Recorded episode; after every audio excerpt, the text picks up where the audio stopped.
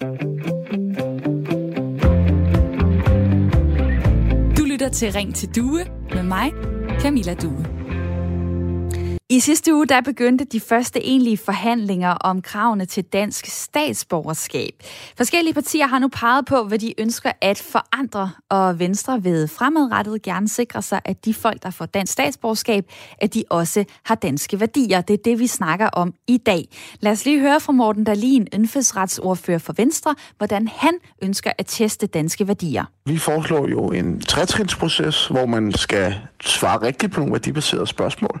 Man skal skrive en kort motiveret ansøgning, og så skal man ind til en, øh, en, en demokratisamtale, som jo handler om, at vi som samfund skal have en mulighed for at teste, om man vil bruge det danske statsborgerskab til aktivt at modarbejde det danske folkestyre og de danske værdier. Vil man det, jamen så skal man altså ikke have dansk statsborgerskab. Det svinger rigtig meget, hvor mange der får øh, dansk pas hvert år. Sidste år var det næsten 7.100 mennesker. I 2019 var det 1.800 mennesker. I 2018 var det 2800, så var det 7.200, så var det 15.000. Det går op og ned øh, med antallet af danske statsborgerskaber. Men der er altså en række krav, man skal leve op til. Øh, blandt andet skal man allerede nu bestå en såkaldt indfødsretsprøve, som tester ens viden om dansk kultur, historie og samfundsforhold. Man skal have haft opholdstilladelse i Danmark på ubegrænset tid, og som udgangspunkt have boet her uafbrudt i ni år. Man skal ikke have begået visse typer for kriminalitet. Øh, man skal have bestået en dansk uddannelse. Man skal være selvforsørgende. Og man skal ikke have gæld til det offentlige. Mange forskellige krav. Nu er Venstre altså tilføjet det her med danske værdier. De vil trygteste, om folk er danske i hjertet, som der står i Jyllandsposten. Jeg har spurgt dig, hvad tænker du om det? Altså skal ansøgere fremover tjekkes for danske værdier, før at de får et rødt rødbedefarvet pas, som det hedder, så poppet. Og så tager jeg lige et par lytter med ind i snakken. Det er Tobias fra Viborg. Velkommen til dig. Ja, hej. Hej. Også Salman, øh, født i Irak, bor i Nordjylland. Velkommen til dig også. Ja, goddag. Ja, goddag. Jeg begynder øh, hos, øh, hos Tobias. Øh, du er 31 år, du er skolelærer. Øh, danske værdier. Hvad, øh, hvad er det for noget for dig? Uh, det var ikke klar på det spørgsmål der. Øhm, jamen, det ved jeg ikke. Jeg tror, øh, jeg tror værdier er, er så bredt, så det, det tror jeg ikke, jeg kan sige.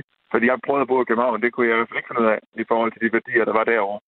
Øh, så, så det tror jeg ikke, jeg kan sige sådan, så jeg er opstillet. Og det er jo måske pointen med, at det er svært at teste for, eller hvad? Altså? Ja, det tror jeg ikke, du kan teste for. Det tror jeg simpelthen ikke, du kan teste for. Øh, nej. I forhold til Venstres idé, tilføj nogle spørgsmål om danske værdier. Det kunne være noget øh, i forhold til, må man få den kæreste, man har lyst til. Det kunne være noget i forhold til homoseksuelle. Det kunne være noget i forhold til ligestilling. Øh, giver det slet ikke mening for dig, at man også tager det med ind i et statsborgerskab, hvis vi gerne vil bevare mange af de ting, øh, som vi synes er gode ved det danske samfund? Nej, det tror jeg ikke, fordi hvis du tager, nu kan jeg ikke huske, hvad hun hed, men hun er en med tidligere, der begyndte at fortælle om alle mulige skrækkelige scenarier, hun har hørt i øh, pressen og i fjernsynet omkring øh, indvandrere, så tror jeg alle sammen, det er værdier, som at, at nogen, de alligevel vil kunne have, hvis de har kunne skjule dem i så lang tid, som det kræver for at få øh, statsborgerskabet, har været på en uddannelse, har gjort alle de ting her, jamen så vil det også være noget, de fint vil kunne skjule til en, en sådan samtale der. Så jeg tror bare, det er, at man sætter de folk, som, at, øh, som der bøvler med at få det der øh, statsborgerskabet, men som måske har fortjent det i en, en svær situation. Du havde selv en, øh, en der havde skrevet ind tidligere, Miriam, tror jeg ned, øh, som havde fået, haft det svært ved at få det, som måske er en, der vil være oplagt, som skulle have et statsborgerskab. Så jeg tror, at, at de værdier, som det er, Venstre vil prøve at ramme, det er sådan noget øh, værdipolitik, øh, fordi at Inger Støjberg, hun er forsvundet fra dem, så skal de prøve at vende ind på det. Men den tror jeg virkelig rammer mange af dem, som lige er kommet til landet og ikke har haft mulighed for at få noget af den danske kultur øh, ind på deres sindelag nu. Vi skal jo også lige huske hele tiden, at som jeg, som jeg nævner, det er ikke fra den ene dag til den anden, man lige får statsborgerskab. Det er en lang proces. Altså, man kan ikke lige komme til landet øh, og så øh, bestå øh, de krav, der er i forhold til statsborgerskab. For eksempel, at man skal have opholdstilladelse i Danmark på ubegrænset tid. Man skal have boet her uafbrudt i ni år. Øh, I gennemsnit lige nu tager det omkring 19 år, før øh, man får statsborgerskab. Altså, man skal jo søge, og så skal man jo klare øh, de forskellige tests og krav osv. Venstre argumenterer jo så med, jamen der er folk, der har fået dansk pas, som har brugt det til at rejse til Syrien og kæmpe for islamisk stat, for eksempel. De skulle aldrig have statsborgerskab, og det er derfor, vi skal til at lægge mere fokus på, hvad det vil sige at være dansk, hvad danske værdier er for noget. Hvad siger du til det argument? Jamen, det, det, det tror jeg ikke på, fordi øh, øh nu kan du se, der er lige blevet taget nogen på terror i forvejen, og man skal skjule sig ret meget, hvis du skal have alle de der holdninger, der er i forvejen, så bliver sat. Du vil prøve at skjule dig fra myndighederne, altså fra PET eller fra FE, jamen, så skal du i forvejen kunne lyve dig ud omkring nogle ting. Så du kommer ind til en samtale og skal skrive under på nogle ting, og hvad du ellers skal i deres, øh, i deres forslag, men det vil du alligevel gøre, hvis du har de holdninger der, som dem, som tager til Syrien gør. Så den, den tror jeg ikke holder i, i, den, i den kontekst. Men hvad siger du til ideen? Fordi en ting er jo, om man kan finde ud af at få det testet eller ej. Men hvad siger du til selve ideen? Så vil, vil man ramme den der ene promille der, som der måske lyver til den, og så skade den resterende del. Eller vil man øh, lave noget, der har et, et givet, altså har en effekt øh, af det ens politik? Og det tror jeg ikke, den har. Jeg tror kun, det er at ramme øh, flest mulige mennesker for at få nogle vælgere. Og det øh, sagde Tobias, der var kommet igennem på telefonen. Mange tak for din tid. Salman, du er jo også med, født i Irak. Nu bor du i Nordjylland. Jeg skal lige høre, har du statsborgerskab? Ja, ja det har jeg. Det, det har du? Hvor, øh, hvor, øh, hvad siger du? Undskyld. Det har jeg haft de sidste 30 år. Det har du haft de sidste 30 år. Så du har måske ikke skulle igennem øh, alle de her tests, eller hvad? Nej, nej. nej. Det, øh, og det, det, det er jo det, jeg reflekterer på. Det er, at hvis de her foranstaltninger nu var der, øh, så ville jeg ikke have været i stand til at tage den uddannelse, jeg har i dag. Jeg vil ikke kunne bidrage til samfundet, som jeg gør i dag. Og jeg vil overhovedet ikke være dansk statsborger i dag. Det ville simpelthen være umuligt for mig at opnå det, jeg har opnået, hvis de regler var på plads dengang. Det er jo sådan, at øh, der, er blevet, øh, der er blevet strammere og strammere regler. Altså, altså, kravene er blevet skærpet til statsborgerskab. For eksempel i 2018, i 2019. Nu er der nogle større krav til, at man skal tale bedre dansk. Der er nogle strengere krav til ens kriminalitetshistorik. Der er strengere krav til, at man skal forsørge sig selv. Der er også kommet det her krav med, at man skal give hånd ved en kommunal ceremoni for at blive dansk statsborger. Øh, det er jo også en dansk værdi, vil nogen mene. Øh, hvorfor er det ikke smart at, øh, at ligesom præge folk til, hvad er det at være i det danske fællesskab? Hvad er det at være dansk statsborger? Hvorfor er det ikke smart? Jo, men det, det kan være smart nok, men samtidig så er det også en dansk værdi, at vi, vi vælger, hvem vi vil vise respekt, og hvem vi vil ikke vise respekt. Jeg jeg vil gerne give hånd til hvem som helst, som jeg har respekt for, men jeg vil også kunne tage mig den frihed at sige, ved jeg bryder mig ikke om de holdninger, du repræsenterer. Jeg ønsker at give dig hånd, hvis det er nu det, man vil. Øhm, men spørgsmålet er, om man egentlig præger folk ved, ved et spørgeskema eller en samtale. Er, er det virkelig måden, man gør det på? Ved, ved, ved, ved, ved at tage en position, hvor man siger, I er, I er ikke med i, i fællesskabet, og I skal ikke være med vi gør det så svært for jer som overhovedet muligt at være med i det her fællesskab. Vil man så præge de her mennesker til, til at søge fællesskabet, eller søge uden for fællesskabet? Og i dag, der, der har du så været øh, dansk statsborger i, i 30 år. Nu er du 40. Du er øh, ingeniør. Øh, hvad tænker du i forhold til, at, at hele, hele ideen er jo, at man gerne vil sikre de danske værdier. Man vil gerne sikre, at folk respekterer dem. Det er der nogen, der siger, det, det hænger godt nok i en tynd tråd. Altså muslimer, der mener, at grundloven skal bygges på Koranen. Kvinder med anden etnisk baggrund, som ikke selv vil vælge, hvem de vil være kæreste med, osv. Øh, jeg skal bare lige forstå igen, hvorfor skal det ikke være en del af statsborgerskabsprocessen at, øh, at, at sætte fokus på de danske værdier? Jo, men man kan sætte fokus på dem, men, men det, det, det, så er man i den antagelse, at de her værdier de er stationære og ikke er, er ikke er dynamisk, og ikke er præget af den kultur og den virkelighed, vi er i. Hvis man tager de værdier, vi har i dag, øh, som er påvirket af den virkelighed, vi lever i, hvor vi har IT, øh, øh, øh, altså vi har en IT-verden en, en, og, en, en, øh, og sociale øh, hvad hedder, samlesteder og sociale meningsudviklinger øh, på, på, på, på, altså i skyen. Og sammenligner med de værdier, man havde for 50 år siden, så, så er der jo væsentlig forskel så spørgsmålet er, hvad gør man så om 20 år, 30 år, hvor værdierne ændrer sig? Mm. Øh, øh, det, det, det er jo ikke en stationær ting, man kan måle op med i danske værdier. Det synes jeg er, er super spændende, du siger, Salman. Og hvis det er okay, så springer jeg videre til en, der også skal sætte nogle ord på det. Jo, tak. Mange tak øh, for din tid. Det er øh, nemlig sådan, at jeg også har øh, Christian øh, Albrecht på telefonen, professor på Institut for Politik og Samfund på Aalborg Universitet. Og du har gennem en årrække forsket i danskernes holdninger til og vores forestillinger om vores egen nationalitet. Lad mig lige så starte der, hvor Salman slutter. Altså, det er, det er, det er et begreb, danskhed, danske værdier, der er i udvikling. Kan du bekræfte det? Øh, ja, det, det kan man nok. Altså, danskerne er i hvert fald voldsomt øh, optaget af det. Øh, og man kan måske sige, at det er sådan, altså grundlæggende to måder at se på det på. Altså den ene ting er, at danskheden er noget, noget meget virkeligt, fordi at der er mange, der går rundt og føler sig som danskere, og derfor er der vist en reel øh, kerne i det, selvom vi kalder det et forestillet øh, fællesskab. Øh, så, så, så danskheden er der helt åbenlyst, men den anden side af det, det er så, at hvis man så går til indholdet af den forestilling, ja, så er den ret flygtig. Altså, vi kan jo have forskellige øh, værdier at putte ned i det, og de værdier kan ændre sig over tid, øh, og der kan også være ret store forskelle øh, mellem for eksempel sådan noget som generationer øh, i Danmark på, hvad du siger hvad dansk. Så det vil sige, at øh, ja, det kan bevæge sig, men ja, der kan også være øh, store forskelle på, hvad vi tænker øh, er dansk. Alligevel, når så øh, mange definerer sig øh, som, som danske, øh, hvad er det så for nogle nøgleord, øh, de putter på det? Hvad er det at være dansk? Altså hvis, hvis man, vi har sådan øh, fra den seneste undersøgelse sådan et spørgsmål, der går om, hvad skal der til for at være, øh, for at være rigtig dansk. Altså, og der prøver vi sådan med, med nogle forskellige kriterier at stille op, hvad, hvad, mener, øh, hvad mener man om det her, eller, det, eller, eller andre ting. Altså det at kunne tale dansk, det er simpelthen øh, ubetinget nummer et øh, højeste score. Altså øh, 9 ud af 10, og der er lidt flere, de siger, at øh, det er vigtigt, øh, eller øh, meget vigtigt, eller vigtigt for at være dansk. Så det der med at kunne sproget, det er altså sådan en indikator nummer et. Indikator nummer to, det er så noget med ligesom at følge de politiske øh, lov og institutioner. Øhm, og det er jo sådan noget med, altså det er ikke så meget med værdier at gøre, det er simpelthen at følge de regler, øh, der øh, er. Øh, den, den næste i rækken, det er sådan noget med, at man skal simpelthen føle sig dansk. Og der, det bliver så lidt svært at finde ud af, hvornår folk føler sig dansk eller ikke føler sig dansk.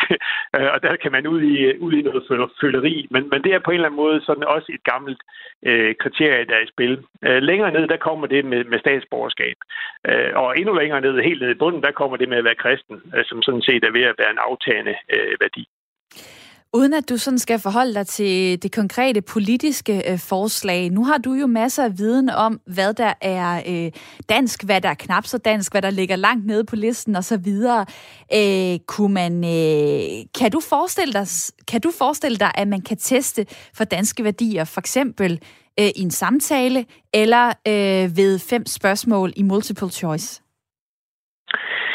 Ja, man kan sige i hvert fald, det er ikke, det er ikke, det er ikke så let en, øh, en, en, en opgave, øh, fordi at vi skal så internt finde ud af, hvad er de her danske øh, værdier for noget. Men der kan man selvfølgelig godt ligesom tænke sig, at man sætter nogle politikere, nogle ærke danske, øh, til at lave øh, det, de mener, der er de rigtige øh, spørgsmål i, i, øh, i, i samtiden nu. Så altså alt, alt, alt kan jo lade sig gøre, men, men det er jo noget, øh, jeg tror, der er enighed bredt om, at det er noget vanskeligt noget. Øh, og det er jo også noget, der er sådan relativt nemt at snyde med, hvor man kan sige, om man følger loven eller ikke følger loven, det kan man se, øh, øh, ja, det er forholdsvis nemt observerbart, øh, med, med, mens det her føleri, det er, er, er noget andet noget. Og det er jo rigtigt, som den, øh, som den forrige, du havde gennemsnakket om, at de kan jo ændre sig over tid. Øh, hvis man ser på nogle af de helt store forskelle mellem indvandrere og danskere, øh, så ligger det på holdningerne til homoseksualitet, øh, for eksempel. Altså, der er der simpelthen kæmpe store forskelle. Øh, men øh, de, de holdninger, som danske indvandrere går med i dag, de ligner sådan set dem, danskerne havde midt i 90'erne. Så det er et spørgsmål om, at danskerne har simpelthen flyttet sig øh, gevaldigt på, på 20-25 år, øh, og, og, og har så nogle danske øh, indvandrere, som faktisk ligner europæerne øh, mere. Så, så det er jo klart, det er noget, der er i udvikling. Så det, det er jo ikke sådan, at man så en gang fast kan, kan sige, det er så det her i, i lovgivningen. Det må jo så ligesom øh, ja, opdateres, øh, hvis man vil gå ned ad den vej. Og tak fordi, at du øh, kom med det input, Christian Albrik. Det var så lidt. Du lytter til Radio 4. I dag snakker vi om øh, de øh, mange danske mænd, der aldrig bliver fædre. Kigger man på mænd over 50 år, så har lidt mere end en ud af fem mænd nemlig ikke børn. 21 procent helt præcis, det var tallene i 2020, viser en nyere publikation fra Danmarks Statistik. Modsat 12 procent af kvinderne over 50 år. Det er så klart flest mænd, der ikke stifter familie. Jeg har spurgt dig om dine tanker. Skal der gøres noget ved det fremadrettet? når en ud af fem danske mænd over 50 år ikke får, får børn. Øh, hvad hvis vi havner et sted, hvor det er to eller tre ud af fem danske mænd, der ikke får børn? Øh, jeg tager lige Annie fra Lyngby med på øh, telefonen. Hvorfor ja. øh, ser du den her, øh, hvad kan man sige, udvikling? Altså flere og flere mænd får ikke børn. Hvad kan det skyldes? Jamen, det er da bare så kedeligt. Det er meget kedeligt. Men jeg tror, noget af, af problemet, det er jo også, at vores børn de sidste 40-50 år er blevet opdraget til små egoister. Så det sidder i folk, altså det sidder både i kvinderne, og det sidder i mændene. Og mændene, de tør måske ikke tage ansvar, fordi dem skal man også lave om på. De skal være bløde mænd, og de kan ikke finde ud af deres identitet, fordi de skal være sådan og sådan, og de skal have barselsårlov, og det er også fint nok. Men det er mange ting, der bliver ligesom sat på mændene. Altså i gamle dage, hvor vi andre fik børn, der gik vi jo øh, pigerne, mm, ja, jeg var jo også med til øh, det 60'erne, at kvinderne skulle ud og arbejde, men det gjorde jeg ikke. Jeg gik hjem med mine børn, til de var 16 år. Så tog jeg mig en uddannelse, ikke? Men altså, det er jo fordi, dengang jeg fik børn, der tænkte man ikke over, ja, kan jeg nu få børn, og den og du og dan. Der fik man den bare. Og jeg synes, det er meget, meget vigtigt i Danmark, at vi danskere får nogle børn. Fordi vi har så mange etniske minoriteter her i Danmark. Og det skal jo ikke være dem, der skal øh, brødføde, har jeg sagt, os andre. Det kan jo være, at øh, det kan være, at der er kulturforskelle, hvis vi holder den øh, på, øh, på de etniske øh, danskere, øh, eller i hvert fald bare på dem, der bor her i Danmark, så, øh, så viser det sig, at i 1987, der var gennemsnitsalderen for en førstegangsfødende mor lige omkring 26 år. Så springer vi 30 år frem i tiden. Nu er øh, mødre i gennemsnit 29 et halvt første gang, de får et barn. Mænd er 31 et halvt år. Det er noget, øh, der stille og roligt udvikler sig som regel i den retning, at øh, folk får børn senere og senere. Øhm, jeg skal lige spørge dig, øh, Annie, fordi du siger, ja, vi skal gerne føde nogle børn. Jeg kan se, det er ikke sådan, øh, alle tænker på sms'en. Siba skriver til mig her. et, Jorden er overbefolket. Så hvorfor det hastværk med, at alle burde få børn? To, jeg synes, det er ærgerligt, at det skal forekomme unormalt ikke at have børn, så synes overhovedet ikke, at mænd burde tage sig sammen. Det er en fri verden, og der burde være plads til forskellighed, såsom at nogen vælger at nyde et liv uden børn. Og det skal man, det skal man vel have lov til, Annie? Ja, jamen det synes jeg da også, de skal. Men du spørger om, at det, hvorfor får de ikke børn? Og så må jeg jo sige min mening om, hvorfor de ikke får det. Ikke? Altså, vi er jo danskere, og vi skal da have nogle børn her til, til at, øh, at bringe vores historie videre. Vi er jo et dejligt land. Altså, det er jo et skønt land, vi har. Ikke? Og derfor er det ærgerligt. Nu har jeg heldigvis en datter, men hun var altså også 28, og hendes mand var 31, da de fik det første barn. Men de har fire. Og det er nogle skønne børn, og de to drenge, der er, de, de har planlægger da også på et tidspunkt at få børn. Men den ældste har da sagt til mig, jamen, vi er jo, det er jo ligeglade, pigerne er jo ligeglade med os, for de kan jo bare gå hen på en facilitetsklinik og få et barn. Vi er jo unødvendige. Og Uha, det, det så, øh, så vil jeg ja. svare, øh, Annie, at øh, mændene skal også komme ind i kampen her. Altså, jeg har veninder, der overvejer at få børn selv, fordi at de ikke har kunne finde den mand, de vil have børnene med. Nu er de i midt-30'erne, og nu er de sindssygt bekymrede for, om de overhovedet kan få børn, hvis de venter for lang tid. Og vi skal lige huske hinanden på, at i 2018 var det 1100 børn, der blev skabt af kvinder alene. Samlet set på en årgang bliver der født omkring 60.000. Vi må ikke fortælle det op til noget, det ikke er. Annie, tusind tak, fordi at du var med på sms'en. Øh, nej, du var jo ikke med. Du var med i telefonen 72 30 44 44. Dejligt at høre fra dig. Jeg vil også sige hej nu til René fra København på 33 år. Du synes ikke, det her det er mændenes skyld. Hvem peger du så på? Det er jo, det er jo, det er jo kvinderne, der får børnene. Mændene leverer bygmaterialerne, og kvinderne får børnene, ikke? Øhm, og det er jo, det er jo, du nævnte tidligere, at du havde nogle veninder, som, øh, som øh, var frustrerede over, at de ikke kunne finde den rigtige mand til at, til at, at, at kunne, øh, kunne få børn med. Lige præcis, ja. Øh, øh, og det er jo det, er jo det der, der viser problemet i, i, sin, i sin grundvold. Det er, at det er kvinden, der vælger. Altså, vi, vi kan sagtens, vi kan jo sagtens, vi kan jo sagtens gå ud og sprede vores sæd alle steder, men, men det koster. Det koster spidsen af en jetjær. Jeg har to børn, øh, hvor, hvor moren hun ikke gad mere. Øh, så, så står jeg og, og skal betale øh, børnepenge. Det, det gør jeg gerne, når, når, det, altså, når det er mine egne børn. Men, men hvis det nu havde været et, hvad kan man sige, et one-night stand, hvor der var kommet et barn ud af det, der kom et barn ud af det, det er jo, det er jo positivt forhold til det, I gerne vil have. Men det, det, er bare ikke, det er bare ikke øh, manden, der... Manden kan ikke frasige sig barnet. Manden, han er, han er tvangsindlagt til at tage, tage vare på sit barn. Selvom det, det er, er, er kvinder, der, der ligesom... Altså, jeg, jeg har veninder, som har, har snydt med præventionen for, fordi de ville have børn, men den kæreste, de var sammen med, han ville ikke have barn. Jamen, så, så er de snydt med præventionen. Og så kom der et barn ud af det. Og så det er lavet på p-piller, det kan man ikke gøre noget ved.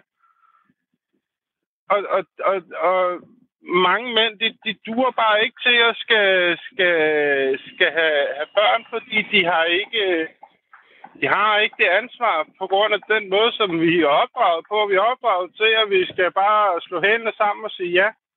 Men når vi bliver voksne og finder ud af, at der er ikke nogen, der bestemmer over os, jamen, hvorfor skal vi binde os? Så et eller andet sted, så øh, er der mange ting, du peger på her. Blandt andet, at øh, kvinder måske har for meget magt og kan beslutte øh, for mange ting øh, alene.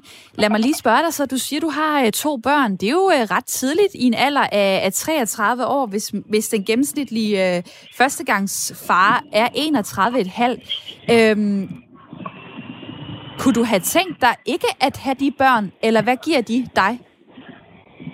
Jeg elsker, jeg elsker mine børn overalt på jorden. Øh, jeg vil, hvis, hvis man kan vælge, så vil jeg nok have valgt at få dem med en anden. En, fordi det har, der har været så meget konflikt. Fordi det er mor, der står på magten. Det er mor, der bestemmer. Og jeg kan bare slå, slå hælene sammen og så sige tak for det, jeg kan få. Øh, og det lyder selvfølgelig heller ikke, ja. Øh, må jeg lige spørge dig, det, ja, lyder, ja. det lyder jo selvfølgelig heller ikke uh, super sjovt. Uh, uh, hvad, hvad kunne du have selv have gjort anderledes for at uh, måske være havnet i en familiekonstellation, der var, uh, skal vi sige, lidt bedre? Have ventet. Det, det er det, jeg siger til alle mine unge kollegaer. Altså, nu er jeg selv lastbilchauffør, det er et symptom på branchen, det er, at vi, vi har skilsmissebørn. Det er meget, meget, meget få lastbilchauffører, som, øh, som ikke er børn, øh, delbørn. Især i, i min alder, der er det største af dem, der har delbørn. Fordi at, at det er en branche, der, der tager tid. Det gør det også, hvis man er tømmer. Øh, det gør det også, hvis man er, er almindelig håndværker, fordi der er uplanmæssigt overarbejde. Men det er noget andet, når man sidder på et kontor. Så, øh, så kan du så kan du gøre, som du vil. Du har, du har 37 timer, og du er godt lønnet. Øhm, det, som, som, som der skal kunne gøre det anderledes, hvis, hvad kan man sige, hvis man skal have de unge ud, det er, at der skal være, der skal være noget mere støtte til, øh, til øh, de unge fædre. Altså, der er, der er masser af støtte til de unge mødre, men der er ikke noget støtte til de unge fædre, som, øh, som, Altså, når, når man står, og hun, er, og hun har taget ungerne, og hun er gået, jamen, så når man ringer op og får at få noget hjælp, fordi man synes, det hele det er urimeligt og uretfærdigt, jamen, så får man bare at vide, at børnene har det bedst hos mor. Øh, ja, det vil jeg sige, det, øh, det, det, er sgu, det er sgu et møgsystem, vi har der. Det er jo noget, man hører igen og igen, at øh, mens man ikke bliver behandlet ordentligt. Tak fordi, at du vil dele øh, din historie øh, med os andre, René. Ja. Meget dejligt at øh, høre fra dig. Du lytter til Radio 4. I dag iført en øh, blå lang kjole som er ret flot, hvis jeg selv skal sige det. Og i dag snakker vi nemlig om, om man kan gå klædt i det, man lige præcis har lyst til. Det kan jeg jo, fordi jeg laver radio og ikke tv, så skal jeg ikke tænke over, hvad I tænker om mit tøj. Men det er en diskussion, som er sat i gang af erhvervskommentator på Berlingske, Birgitte Erthardsen, som hedrer Mette Frederiksen for at skille sig mindre ud med sit tøj end tidligere statsminister Helle thorning Schmidt, som hun skriver ikke kunne lade være med at gå op i sit udseende. Og det kan hun stadig ikke, Hvorfor ikke bare acceptere, at der findes en dresscode for professionelle mennesker? Det har gjort flere mennesker vrede. Kendte kvinder er kommet til tasterne, de er uenige. Pernille Rosendal, sangeren, skuespilleren Anne-Louise Hassing, tv-verden Annette Heik. Også en række erhvervsfolk har blandet sig og siger, at det er altså en forfejlet og gammeldags opfattelse. Men et kodex for, hvad man har på, eksisterer jo stadig rigtig mange steder på arbejdspladserne, på arbejdspladserne rundt omkring. 3 ud af 10 ledere fortæller, at de decideret på deres arbejdsplads har nedskrevne regler for påklædning på jobbet. Og så er der jo også altid de tøjregler, der er usagte, der ligger mellem linjerne.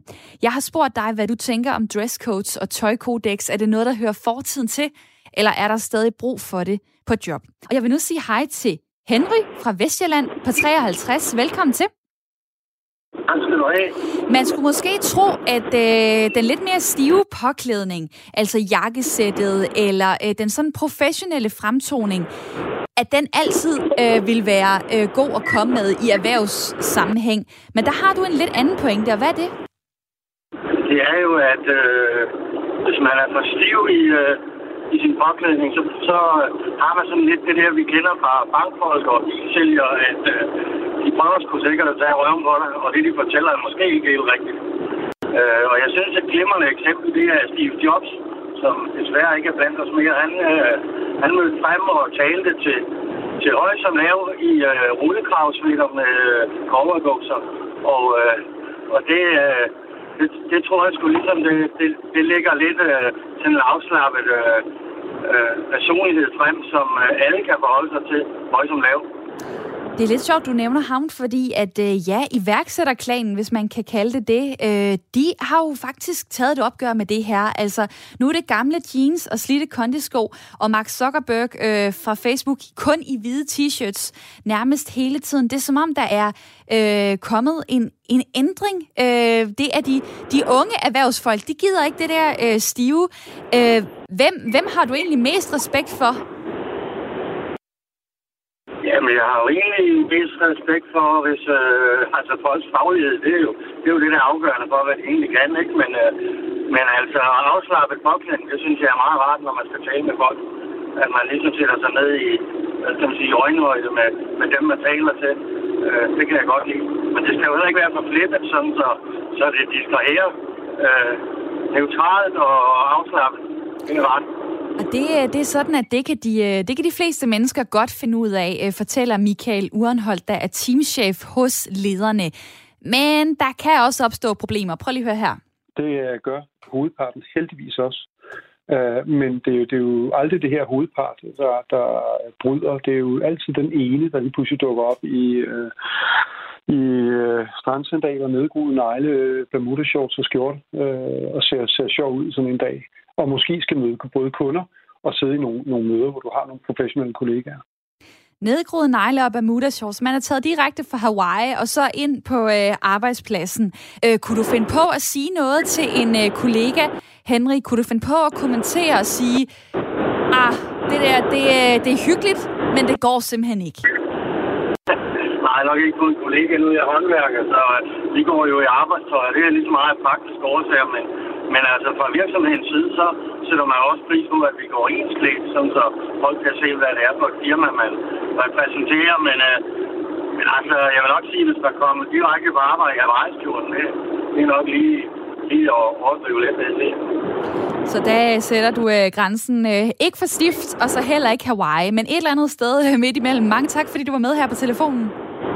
Ja, tak. Dejligt at øh, høre fra Henry, der sidder på Vestjylland lige nu og øh, ringede ind her til Radio 4 samtale og lytterprogram Ring til Due, hvor der er mange, der vil snakke med i dag. Hvor er det fedt. Jeg har også en Susanne fra Charlotte Lund hængende på telefonen. Hende siger hej til lige om lidt. Øh, imens jeg vil jeg lige kigge øh, på øh, sms'en, hvor der sker øh, rigtig mange ting lige nu. Øh, for eksempel er der øh, en, der skriver sådan her, øh, vi har alle forskellige roller i hverdagen, og vores måde at tale og klæde os på er afhængig af den situation, vi befinder os i. Jeg tager ikke shorts på til bryllupper, og min kæreste går heller ikke med festkjole på universitetet. Der er udskrevne regler, som vi skal respektere. Det kaldes normer, skriver Mohammed til mig på sms'en, og mange tak for din fine besked. Så er der en, der skriver sådan her, øhm, du godeste midt i en coronatid og andre alvorlige udfordringer i verden, er der mennesker, der orker at beskæftige sig med så ligegyldige ting som beklædning og makeup. Vi burde være kommet videre siden forrige århundrede. Sæt dog mennesker fri også i sammenhæng med vores egen art og tøjsmag. Hvis det er helt forfejlet i sammenhængen, jamen så vil pågældende nok være den første, der læser skriften på væggen skriver Annette fra Marie Lyst, og mange tak for din besked. Som jeg lige nævnte før, så er der 3 ud af 10 arbejdspladser, der har nedskrevne regler for påklædning. Derudover så, øh, så er der 46 procent, der har forventninger til påklædning. Og det synes jeg jo er interessant. Skal man skrive det her ned eller ikke? Skal det bare ligge usagt? Og så må man læse skriften på væggen, hvis man ikke kan finde ud af at, øh, at passe ind. Jeg vil gerne lige spørge dig, Søren Gosvig, 64 år, som bor i Odshavet, lektor i filosofi på Københavns Universitet, stadig med i mit lytterpanel. Hvor vigtigt er det, at øh, det bliver skrevet ned så konkret som muligt, hvad man må have på, og hvad man ikke må have på på en arbejdsplads? Jeg synes, det er vigtigt, at det ikke bliver skrevet ned. At det ikke bliver skrevet ned, fordi øh, ja, altså, selvfølgelig er der nogle steder, hvor det kan være nødvendigt. Øh, det forstår jeg godt, nogle arbejdspladser. Men øh, jo mere man lovfæster, jo mere man skriver ned, øh, jo mindre kan folk jo selv finde ud af, hvad der er det rigtige. Altså, øh, der har været en tendens i overvis øh, i Danmark til at vedtage love og forbud mod det ene og det andet, øh, også mod rygning og altså adfærdsregulerende ting, øh, som er virkelig... Øh, altså, der er også kommet håndtrykslov og alt muligt andet. Altså, det, det, intentionen kan være god nok, men det er da trist, at man skal have en lov for at finde ud af, hvordan man gør. Altså, jo, jo mere man har, der er også en, en politiker, hørte jeg engang, der sagde, at øh, hvis man markerer otte pladser i bussen til, at her kan øh, handicappet sidde, øh, jamen, så har man ligesom også sagt, at at hvis, at hvis de pladser er besat, så er der ingen andre, der rejser sig, for det er jo ligesom de pladser, de kan få. Ikke? Altså, det, der tager man øh, initiativet fra folk, øh, og det vil jo sige, at man, man udvæsker ligesom grænsen mellem, hvad der er lov, og hvad der er moral og, og, og normer og sæd og skik. Ikke? Altså, det, Men må jeg lige afbryde dig, Søren, fordi alligevel så går folk ja. jo rundt og tænker deres. Altså, hvad fjerde siger, at kollegaen går upassende klædt? Nå. Så bliver man bare øh, skældt ud sådan, øh, eller, eller øh, bagtalt af de andre, muligvis, eller kigget skævt til, indtil man selv kan, kan læse skriften på væggen, eller måske aldrig kan det, og skal hives ind til en samtale. Er det ikke lidt unfair at putte folk ud i sådan en øh, uklar situation? Jo, det er nyt for mig, hvis der skulle være så mange, der går upassende klædt. Jeg har ikke rigtig nogen kolleger, jeg synes går upassende klædt. Øh, jeg synes snarere, der er kommet noget med, at at øh, øh, altså med, med MeToo-bølger og så videre, at øh, man skal passe på, hvis man giver en kompliment til nogen, fordi de faktisk går flot klædt. Altså det er blevet meget besværligt. Øh, men øh, nej, altså... Øh, jeg, jeg, jeg, jeg tror, som en lytter sagde, at man, at, man, at man nok skal læse skriften på væggen, hvis man går upassende klædt. Altså det, det tror jeg vil, vil regulere sig selv, det må jeg sige. Der er en, der skriver til mig på sms'en her, at det kommer ind på, hvad man har arbejde og hvilken stil man har. Jeg har for eksempel øh, synligt rengøringsarbejde, og det vil selvfølgelig ikke være super smart at møde op i mini-nederdel. Øh, selvom nogen nok ville synes, at det var frisk gjort. Haha, er der en, der skriver på øh, sms'en. Øh, så er der også kommet en anden besked her fra Kai, der skriver fra København. Kære Camilla, generelt bør man klæde sig i respekt for det og dem, man skal være sammen med. Venlig hilsen, Kai. Og øh, også en øh, besked her. Øh, Helle Thorning blev kåret som den kønneste og bedst klædte statsleder i de år, hun var statsminister. Det er da godt for Danmark, at verden øh, ser vores statsminister på den måde, frem for en kedelig og grå mus, skriver taxichaufføren til mig på øh, sms'en. Og nu, Charlotte, er det, er det din tur. Fra Charlotte Lund, 64 år, velkommen til. Jamen, da jeg hedder Susanne, men det er nu lige meget. Nej, hvorfor jeg er det? Er... Ved du hvad, det var jo fordi, jeg, jeg står og kigger på, at du er... en, en arbejdsplads, hvor man ikke har nogen dresscode. Jeg er nemlig skolelærer. Og øh, jeg har jo i mange år været skolelærer, og jeg har set lærere i spacerdragt og i hippietøj og hønsestrik og farverige og grå mus og så videre. Og jeg selv, øhm, ja, jeg ligger om morgenen, og så tænker jeg, åh, skal jeg nu tage det blå, skal jeg tage blåt og rødt og hvidt på i dag, fordi jeg skal have fransk, eller skal jeg være, er jeg i dårlig humør, skal det være lidt mere gråt, øhm, og derfor skal jeg tage noget rødt på, fordi det er gråvejr. Altså, jeg ligger virkelig og glæder mig til, at jeg skal tage tøj på, og det er ikke fordi, jeg har sådan noget specielt dyrt eller nyt tøj. Jeg kombinerer det på forskellige måder, men det er en glæde for mig at komme make op på. og så synes jeg, det er herligt at se, hvad kollegerne har på, og sige, nej, hvad en flot farve du har på, og nej, og i og å. Jeg havde engang en kollega, han, en mand, en dag havde han rødt tøj på, en anden dag lilla, så havde han hvidt, så havde han sort. Det var sådan en sport for ham. Så jeg synes, det er enormt godt, at man ikke har nogen dresscode, ligesom i sådan en totalitær stat. Jeg tænker Orwells 84 eller sådan noget. Hvad ja. øh, vil du gerne være en inspiration til dine elever? Jamen, de kommenterer meget tit på, om jeg er smart, eller jeg dufter godt af en parfume, eller... Altså, ja, jeg kigger også på deres, fordi de er sådan festligt klædt på også nogle gange. Altså, de, inde på den skole, jeg er, der har man ikke sådan noget med, at man skal gå i mærketøj. Der er man sådan mere fantasifuld. Øhm, det synes jeg bare er herligt. Så jeg vil nødig leve et sted, hvor jeg skulle have en dresscode. Det lyder som om, at øh, du har en øh, fantastisk energi, så nu ønsker jeg da ikke, at du skal skifte fra lærergærningen, men forestil dig lige, at du skulle ind på et øh, kontor, altså du skulle sidde som bankdame. Øh, vil du ture og klæde dig på samme måde? Ja, det, jamen, det ville jeg jo selvfølgelig godt ture, men jeg vil nok ikke, altså jeg, vil, jeg kan ikke se mig selv som bankdame jo, så det er lidt svært at sætte sig ind i. Men øh, jeg ville da synes, det var sjovt, hvis jeg kom over i banken, og så øh, min bankdame, hun er i øvrigt meget smart. Øhm, jamen, jeg kan godt lide at sige til hende, nej, noget fedt ledertøj, du har på i dag, eller sådan. Altså, ja, det vil ikke gøre mig noget, altså, men ja, jeg vil ikke synes, jeg vil ikke, jeg vil nok synes, det var mærkeligt, hvis jeg skulle ind og opereres, og så lægen var staset op, ikke? Men øh, ellers så synes jeg, der må være frit slag. Og så det, I har snakket om i programmet med, hvis man er murer eller arbejder på en landejendom, så går man selvfølgelig ikke rundt i, i højhælede sko og smart tøj. Altså skal man være praktisk klædt på, ikke? Der er noget, der er af hvad kan man sige, praktiske grunde. Der er noget af der kommer af ren lyst. Jeg kan høre på dig, at du har lyst til at eksperimentere med tøj. Der er jo nogen, de har to garderober. De har en til arbejde, og de har en øh, til privaten. Øh, er der ting, du ikke tager på på arbejde? Øh, Ja, det er meget sjovt, du siger, for jeg var lige til middag hos en kollega i søndags, og hun, og, og, hun solgte mig noget af sit tøj i øvrigt. øhm, så, og der snakkede vi nemlig om, så siger jeg, gud, hvorfor har du aldrig det på på arbejde? Og så sagde hun, nej, det, på arbejde har jeg bukser og sådan, altså. Men det, det, sådan er jeg ikke. Men jeg kan godt lide at bruge hele min garderobe. Der var engang en lærer, hun sagde til mig, øh, nej, jeg fik slet ikke brugt alt mit tøj, fordi jeg synes, det skulle gemmes, og det skulle gemmes i en festlig lejlighed.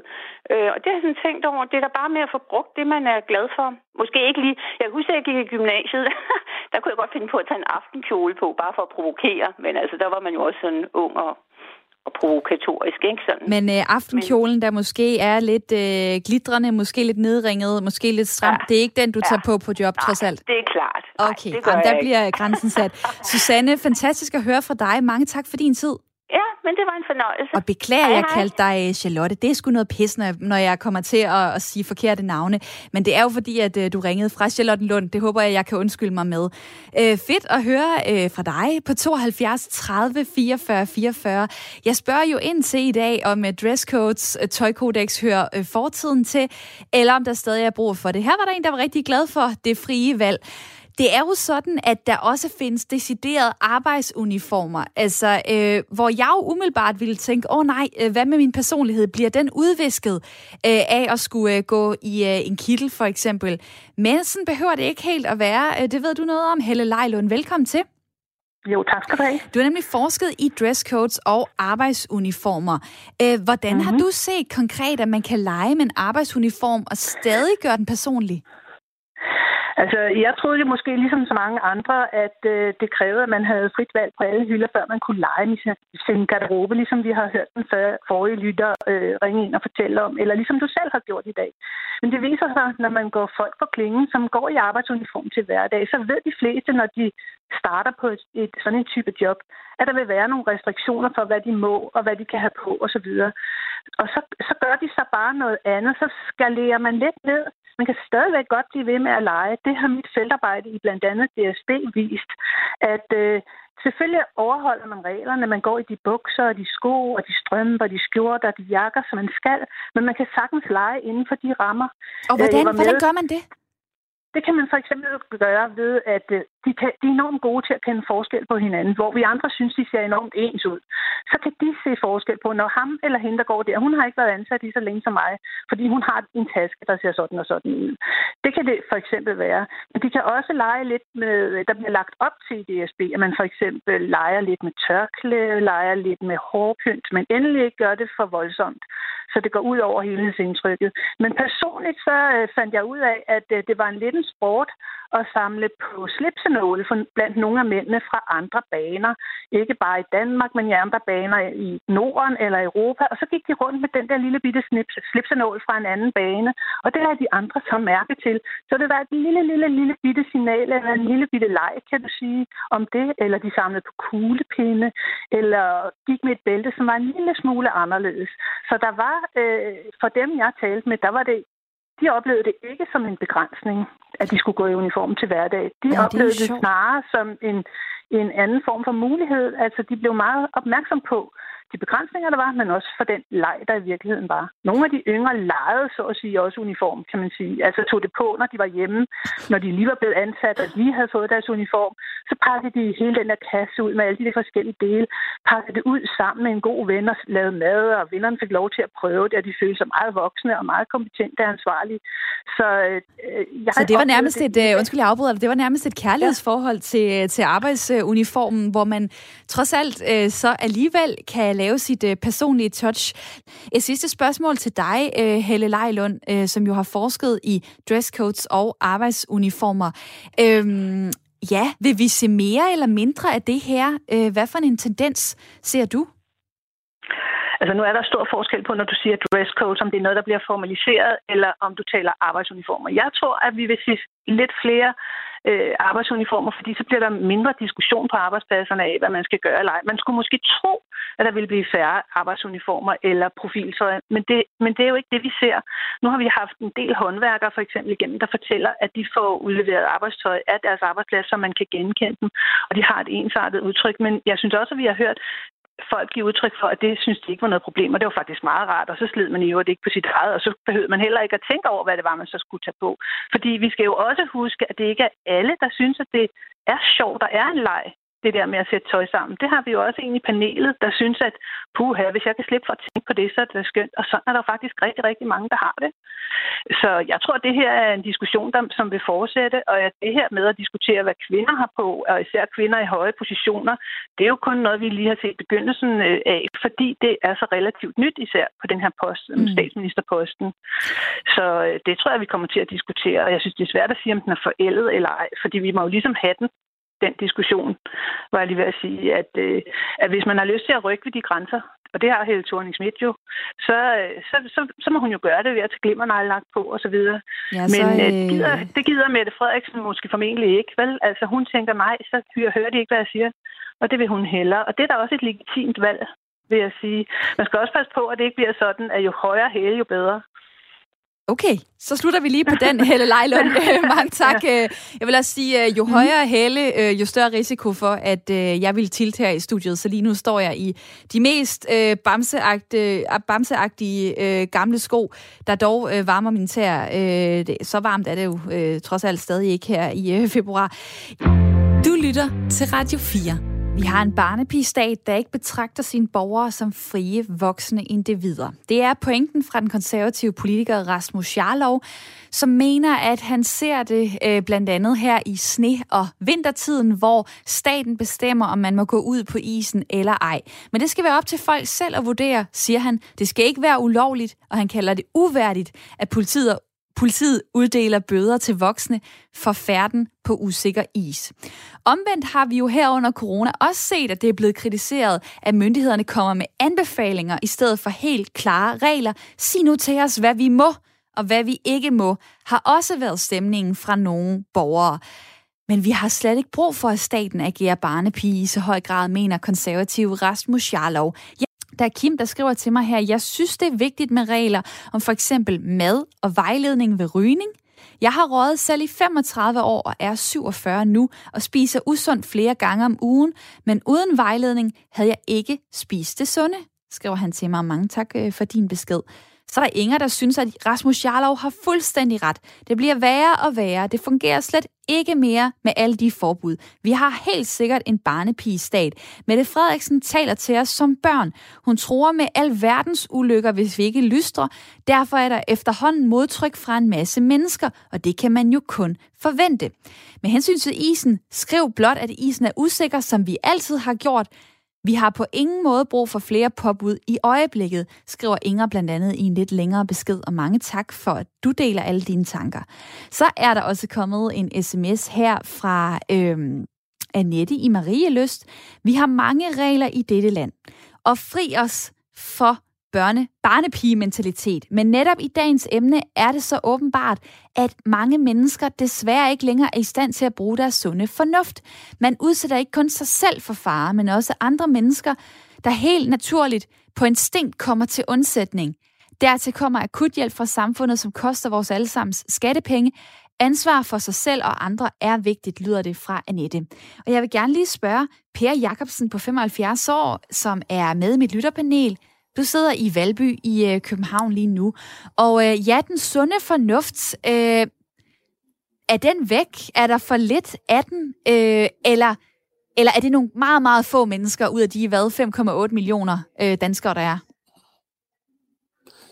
Det er altid øh, godt med lidt sund fornuft, lige meget øh, hvad det er for et, et emne, det drejer sig om. Øh, det, det, det skal man altid huske på, hvad man skal bruge sit sunde fornuft.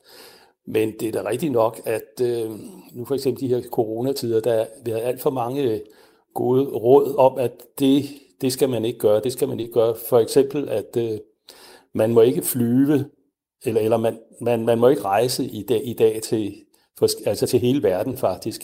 Men det er jo ikke ulovligt at rejse, altså rejse ud. Altså hvis der går en, en flyver til Dubai eller, eller eller Sydafrika, eller, eller hvor man nu vil hen, så kan man altså bare stige på den flyver, og så, så flyve afsted. Altså, øh, det er jo ikke ulovligt. Hvorfor, øh, hvorfor laver man ikke noget forbud mod at sige, altså okay, det, hele, hele verden den er rød, I må ikke rejse ud. Og så skal, skal der selvfølgelig være nogle dispensationer for, for forskellige forretningsfolk og, og folk, der, hvor det er nødvendigt, at de rejser ud. Så du taler egentlig for, at på nogle områder kunne vi godt have endnu flere regler? Nej, altså, nej, jeg vil ikke sige endnu flere regler, men, men lige præcis der synes jeg godt, at man kunne øh, øh slå i bordet og sige, altså det må jeg sgu ikke lige for øjeblikket, altså det, det, er, øh, det, det, det, det er for risikabelt. Men altså med, med hensyn til, til at, øh, at øh, det er en, øh, en, en øh, barnepigestat Danmark, altså nu for eksempel øh, ham landmanden, der var på før, altså vi, vi bliver jo nødt til at have nogle regler for, hvordan vores dyr skal behandles, altså det, det, det, det, det er jo dyrevelfærd, det, det drejer sig om. Og øh, ham, du lige refererer til, det er Kurt fra Christiansfeldt. Der er også øh, en, der sender en besked, blandt andet øh, til ham og, og også til andre i programmet. Øh, en lytter, der har skrevet til mig, vi kan altså godt selv tænke og tage beslutninger. Det minder mere om det gamle Østtyskland. Tak til manden fra Christiansfeldt og til kvinden fra Kolding også. Og dejligt, at uh, du uh, sender positiv karma ud i, uh, i æderen her. Jeg har også en uh, lytter med på telefonen nu. Det er Gert fra Greve på 70. Velkommen til. Goddag, tak. Goddag. Uh, du siger, at danskerne er uvandt i forhold til at tage konsekvensen af deres handlinger. Prøv lige at uddybe det. Jamen altså, alle snakker, eller rigtig mange snakker om, at vi vil have vores frihed, og vi skal ikke styres, og vi skal kunne gøre, hvad vi vil. Og hvis man så gør, hvad man vil, og det går galt, så er det altså ikke min skyld. Så er det samfundet, så er det fordi, jeg ikke er blevet advaret, så er det fordi, der ikke har været sikkerhedsforanstaltninger nok, og så må andre redde mig. Og det er det, jeg siger, hvis man vil have sin frihed og gå ud på isen, og man skal være der igennem og der står på skilt, at man ikke må gå ud på isen, eller det kun har været frostvær i tre dage, så kan man altså også selv få lov at betale for udrykningen, ikke? Altså, øhm, jeg, jeg synes bare, der er så meget inkonsekvens i, at folk de kræver en masse ret til at gøre lige, hvad der falder dem ind.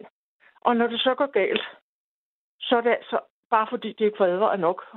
Altså, så det er, det er frihed under ansvar, ja, frihed med konsekvenser, ja, du faktisk taler om her. Lige altså, at vi alle sammen må vide, at hvis vi klatrer op i et træ, så kan vi skvatte ned. Og så må vi passe på ikke at skvatte ned. Hvis vi går ud på isen, og det har frosset i tre dage, så ved vi, hvis vi er bare en lille smule fornuftige, at den er ikke tyk nok til at bære 70 kilo. Og hvis vi så alligevel går derud og skvatter i, jamen så må vi jo se at kravle op igen, altså. Og så må vi lade være at pive. Prøv lige at blive altså... hængende på telefonen, Gert, fordi vi skal også lige have David fra Midtjylland på 34 med i den her snak. Velkommen til. Tak skal du have. Du har en lidt anden tankegang, og det er noget i forhold til, at, øh, at vi skal også have lov til at have det sjovt. Prøv lige at uddybe det. Jeg tænker, man skal være forsigtig med i et samfund, at man ikke laver så mange restriktioner i forhold til, hvad man må og hvad man ikke må, og, og lovgiver om alting. For jeg tænker, der er mange ting øh, i livet, der er sjovt, som også er farligt, som også kræver ressourcer. Og hvis vi siger, at vi forbyder alt, der kræver ressourcer, så kan det ende med, at der er ikke så meget, man må. Der er kitesurfing, der er rappelling, der er, der er mange ting, som man kan se som egentlig unødvendige, men som folk kan synes er sjove. Jeg synes, det er fint, at man laver nogle, nogle anbefalinger og, og vejleder folk og sætter skilt op på isen, at det må man ikke. Og, og det gælder egentlig også i forhold til corona og, øh, og mange andre øh, ting, der er farlige. Det er fint, at man, at man laver nogle anbefalinger, men jeg synes, man skal give mennesker friheden til at vælge, og så er det klart, så kan det godt kræve nogle ressourcer, at der er nogen, der, der vælger dumt og er nogle, er nogle klaptorske, men øh, den personlighed, personlige frihed, tænker jeg også er vigtig, og vi kan ikke lovgive og lave byråkrati i forhold til alt i livet. Der er kommet en besked øh, på sms'en, jeg godt lige vil læse op for dig. Vi skal også have røde skilte op ved Vesterhavet med forbud mod at svømme mere end 23 meter fra land, og så med hæftige bøder øh, som konsekvens.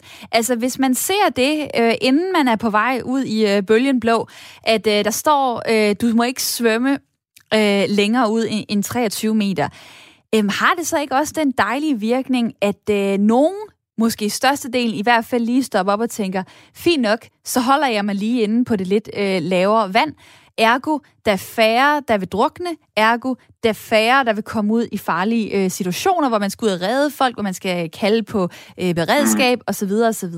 Altså, min pointe er bare, kan det ikke også være rigtig fint at styre folk? Øh, jeg tænker, det, det, min, min pointe er, at jeg synes, det er rigtig fint, at man laver nogle anbefalinger. Jeg tænker, du vil sikkert redde rigtig mange ved at, la- ved at sætte et skilt op. Men lige nøjagtigt at begynde at lovgive om det, og og som du siger, at styre folk. Jeg synes ikke, vi skal styre folk. Jeg synes, folk skal have lov selv i meget høj grad øh, at bestemme, hvad de vil. Men det er selvfølgelig et spørgsmål om, hvor langt man vil gå for sikkerhed. Jeg tænker, vi lever i et samfund, hvor det nok, hvis man ser på det historisk, næsten aldrig har været mere sikkert at leve.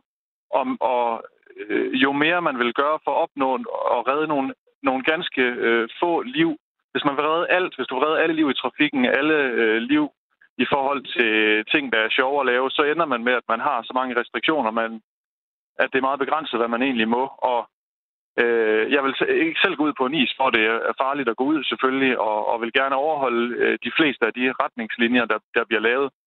Men jeg synes øh, principielt, at man, at man skal lave anbefalingerne, og så må folk egentlig selv vælge øh, at tage den risiko. Og så er det, så, og jeg ved godt, det er svært i et, et, et samfund som vores, hvor, hvor staten betaler for, øh, for alt og betaler behandlingen. Men, men det er jo så den, det er det, den måde, vi har valgt at indrette samfundet på, at man ikke selv betaler. Alternativt, hvis, hvis man ser på rygning, så tænker jeg, at jeg ville redde mange flere menneskeliv, hvis hver gang der kom en politimand og så en person, der, der røg en cigaret, sagde, ved du hvad, det er forbudt, det er farligt for dig, du øh, mister, folk der ryger, mister i gennemsnit cirka 10 år af deres øh, levetid, så øh, du får en bøde på 1000 kroner, fordi det, øh, det, øh, øh, det skader din sundhed. for samfundet. Mm. Ja, det skader din sundhed, og det er ressourcekrævende for samfundet. Vi kan bare ikke sige, at fordi noget er ressourcekrævende for samfundet, så forbyder vi alt og giver bøder for alt.